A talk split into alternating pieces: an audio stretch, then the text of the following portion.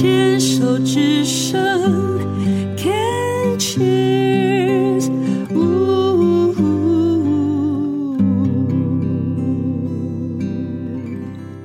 病虫害防治要继续跟嘉诚聊一聊。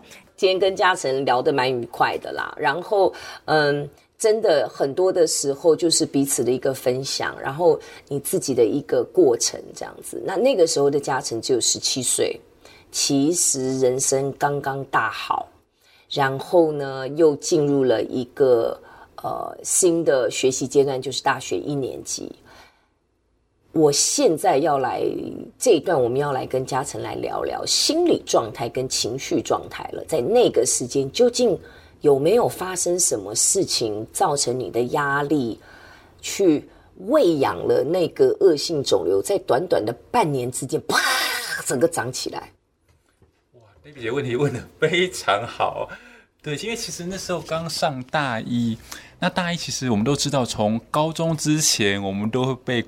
管理得很好，就是你什么时间要上什么课，然后什么时候要考试，什么时候要做完什么作业。但是，一到大学，有点好像太过自由了，眼花缭乱，各样的社团，然后那种有些教授那种开放式的教学，我就觉得我自己进大学的时候，发觉啊，差很多呢。对，然后自己要做很多选择、跟计划、跟安排，就是一个 pre society，就是一个。进入社会前的一个小社会了，已经在学习那个呃为呃社交功能也好啦，然后自己的管理自己的这种状态啊，在进入社会做准备了，对对不对？对。但那时候我自己知道说，可能这一个部分我没有准备的很好。那时候大部分重心我都是在规划跟安排做准备，就是因为要放寒假之后去爬玉山。但是我课业那时候。读的很烂，说实在，我很担心我的期末考。Oh. 对，但是我觉得如果真的期末考考完后，我应该会被当很多科吧。但我也觉得哦，没办法了，就是自己没有努力，所以成绩不好。那我也知道有些作业要等待完成，但那都还没完成。虽然心里有压力，但我觉得那个压力应该不是让我生病的主因，生病的主因还是生殖细胞恶性肿瘤迷航的这个原因。男生总总是会要学理根据。好，那我现在问你哦，这样子讲起来，家里的教养，你的原生家庭，哥哥是比较优秀的那个吗？你会觉得要跟哥哥去做比较吗？说实话，反而从小我成绩比较好。你成绩比较好，对，比较乖。父母的教养是比较严厉的，还是你是放山鸡吗？放养型的？算相对严厉的家庭教育，是比较饲料鸡。嗯，一个口令一个动作。对对对对，真的没有自己的想法，没有主见。那你如果真的想要达到自己真正想要的，你是会去？要求去跟父母沟通，开口要，还是从来都不开口？其实那时候我觉得自己有点像是书呆子，就是按照家庭对我的期待、社会对我的期待，我就只要负责念好书，然后照顾好自己的身体。其实没有什么自己的主见呢。你小时候有没有可能是那种，就是你会放大觉的那种小孩？就是真的你自己，你没办法承担了，你你就放大绝了。哦，应该是不太会，就是因为就我自己知道那时候，可能我像 Dave 姐姐看到我就觉得，哎，我自己有设定好自己的人设，我的形象，从小可能我也还蛮爱面子，所以形象都过得蛮好的。啊，只是说遇到什么太真的没没办法解决的事情，可是应该也不会太多没办法解决的事情，可能以前就是念书的压力了。嗯，好。只有念书的压力，那我就顺着这样讲下去，你听听看有没有可能哈？因为我觉我我觉得我访问这么多的癌友，后面归纳出来的，真的就是很多的时候是心理影响生理。嗯嗯。哦，那生殖细胞迷航这是一个，那你本来从小到大，你最大的压力就是念书的压力。对。那你第一次进入了大学，你开始要学习自己做选择，自己去承担那个责任。然后你刚刚自己说了，你发觉可能这一个学期很多课会被当掉。嗯，这个也许是在你过去你自己不太允许自己会发生的事情，但是你好像已经预见到了那个结果了。对，想说啊，是呀，是呀，而且起码是要那家伙。嗯。有没有这样的一个可能？潜意识里、无意识里，我只好放大决，让自己生病。短短的在这么短的时间，可以创造出一个这样的恶性肿瘤，这是一个很极端的想法。我创造这个这个呃小孩子就是生病就可以不用上学嘛？那我就让自己生病，然后呢，只是没有想到这个病人好玩的就是创造了这个病，有时候是会杀死自己的。嗯，因为我没办法去承担这个后果，我没办法去面对这个结果，可是。他他就要来了嘛？那我我 生病。对不起，提着这个非常好玩，在我脑海的非常深处也曾经有过这个邪恶的想法，说：哎，对我生病之后，发现说，哎，我不用期末的作业不用交了，期末考不用考了，可以暂时脱离这一些。但是我那时候脑海里告诉我，这应该不是我生病的原因吧？但是听你这样讲，好像有可能是生命原因之一。让我可以 reset 这些东西。嗯，你自己你自己说，你其实脑筋里有这样想过，他其实想了，他其实真的就是在，只是我们有没有那个意愿跟敢不敢，有没有那个胆子去承认多？对，我就是有这样的坏念头。那因为心理学好玩的就是我们去探索，那到底有没有？我不知道，因为那是你你你自己要去。去接收，你自己要去选择，你自己去承认，去同意说，哎，好像部分有这种原因，因为已经无解嘛，怎么可能一个这样子的一个生殖细胞，在短短的还不是半年哦，应该是九月开学到十二月不到三个月的时间，对，它就 这样长起来给你看。因为我也听过很多的癌友也是说，他就在短短的三个月，我就会开始去想说，我就会问他说，那个时间发生了什么？那个。癌症之前，你的生活是怎么回事？他就讲讲讲，我说，他说，哦，嗯嗯，反而找到可能是触发的原因，maybe 它是之一，嗯，那意思是重点不是说好我们破案了，重点是如果你的生命经验当中有这样的一个倾向，你会采取放大觉的这样子一个一个一个动作。那我接下来如果再碰到什么样的事情，那我是不是就知道自己是安全的？我不用这么的放大觉去面对我不能承担的后果。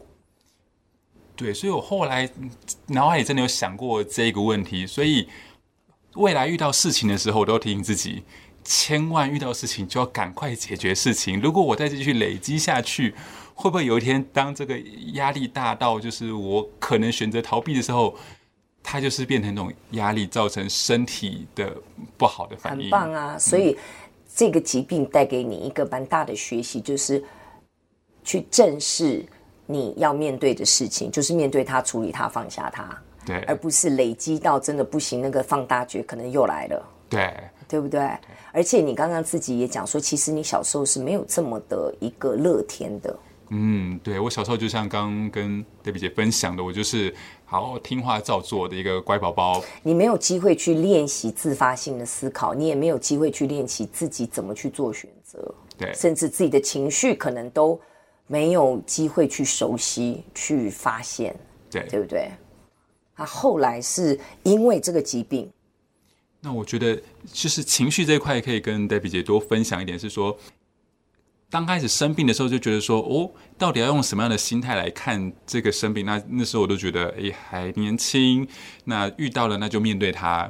在面对它的过程中，看到说，哎，其实我知道我的家人，然后呢，很多长辈他们都很难过，因为当我躺在病床上的时候，然后他们来关心我、慰问我。虽然表面上都说，哎，嘉诚，这那你那么年轻，没问题，现在医学那么进步，你会好起来的。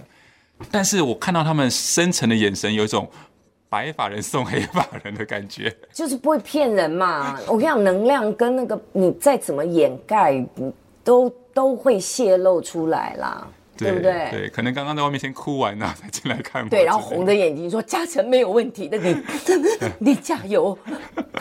对”对，我比较抓马啦，脸很大。对，那我想，既然大家都要演，那就一起来演好了。所以我躺在病床上的，我也跟着他们一起演起来了。是哦。对，我都告诉他们说：“好，哎，就是不是不是告诉他们，是告诉我自己，好吧？既然你们来看我都故作镇定、镇定，故作这个乐观，那我也要故作 乐观。所以他来看我说说很好啊，今天每天都在打电动，然后还有那时候要感谢那时候在上演的八点档是《还珠格格》。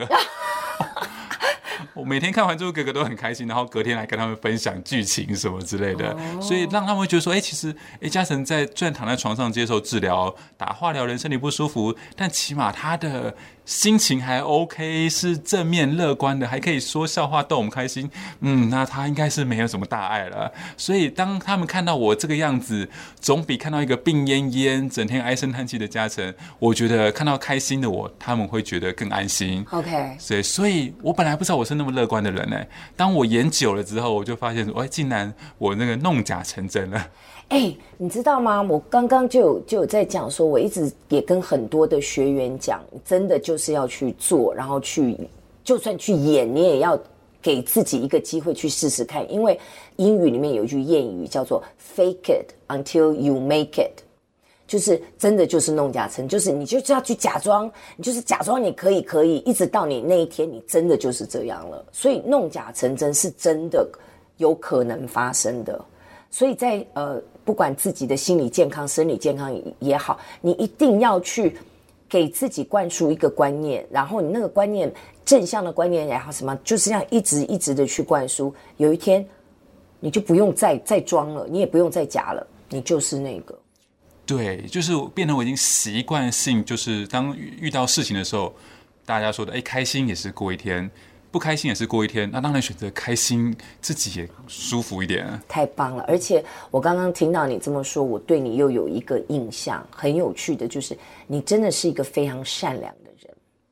你会不忍心看到你周边的人不开心，你就宁愿去假装自己开心。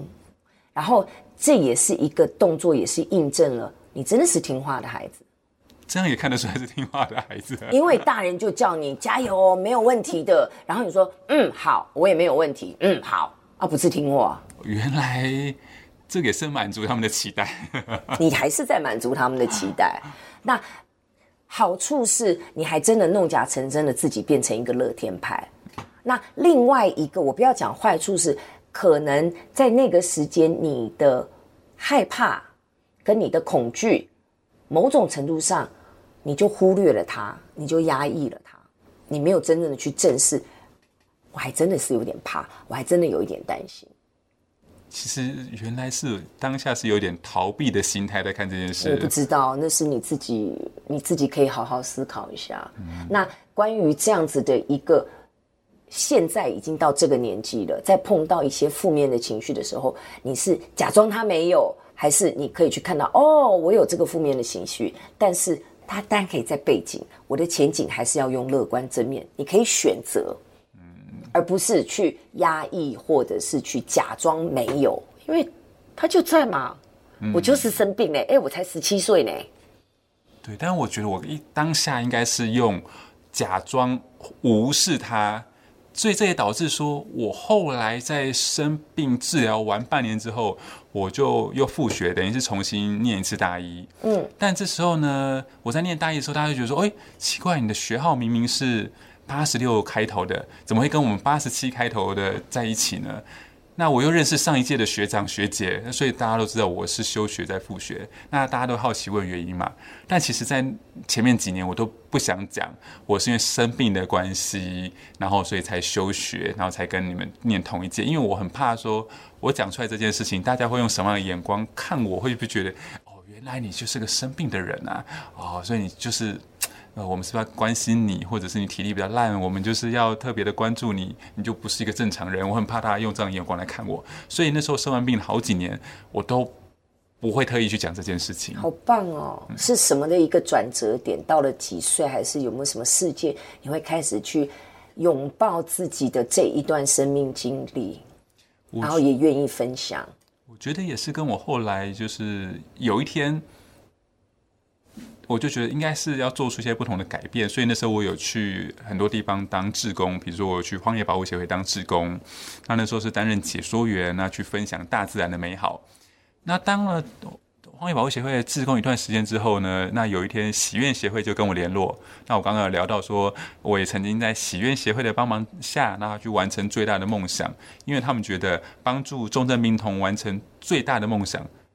啊，这边要提特别提醒一下，不是最后的梦想哦，因为蛮多喜愿协会的圆梦的小孩，我们叫喜愿儿，我自己也是喜愿儿。那透过这个圆梦的过程中，得到更多勇气跟力量来去面对。那喜愿协会那时候就说：“嘉诚，那你现在都很好啦，那你要不要回来喜愿协会？你可以去跟小朋友讲故事，甚至你可以分享你生病的过程。”那后来我分想想说：“哎，也是吼，我分享我生病的经验到治疗好，到现在都是活蹦乱跳的、健健康康的。诶，去跟他们分享，他们会不会从我身上看到一些力量，看到一些希望？是，嗯，所以我后来是先回到喜愿协会担。”任志工才开始讲自己的故事。那当我讲自己故事之后，我就发现说，诶，除了跟病友讲之外，跟病友家人讲之外，诶，其实跟一般朋友讲，好像也不是一件那么恐惧的事情了。这个就是练习，然后这个就是累积，然后是熟悉。我不知道你自己有没有这样的感觉，在你一次又一次的诉说自己的一个生病的过程，其实某种程度真的是一种疗愈。在前面几次。自己讲的时候，讲完之后觉得，其实得到最多力量是谁？竟然是我自己。没错，真的就是这样的意思哦。好，那我们这一段也先聊到这边，谢谢。